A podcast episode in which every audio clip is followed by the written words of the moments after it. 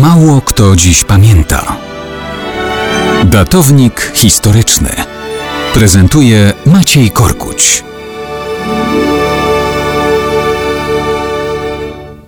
Mało kto dziś pamięta, że przed tym Grunwaldem z 1410 roku, który złamał kręgosłup krzyżackiej potędze, była jeszcze podobna klęska państwa zakonnego.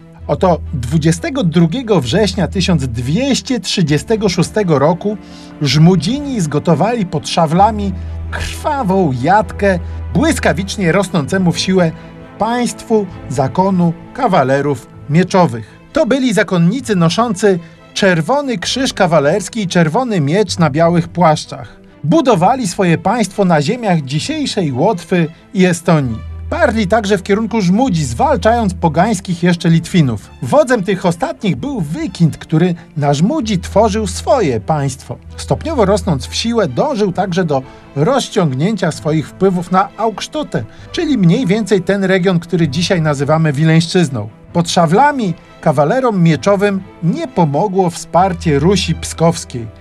Klęska była całkowita. Życie stracił w bitwie wielki mistrz zakonu kawalerów mieczowych Folkewin i towarzyszący mu dygnitarze. Gdyby powiedzieć, że jego armia została przez Żmudzinów zdziesiątkowana, brzmiałoby to atrakcyjnie, ale bynajmniej nie oddawałoby rozmiarów klęski. Na każdych dziesięciu rycerzy tylko jeden w gruncie rzeczy uszedł z życiem z szawelskiego pogromu. Tamto państwo zakonne po tej katastrofie nie mogło już się podnieść.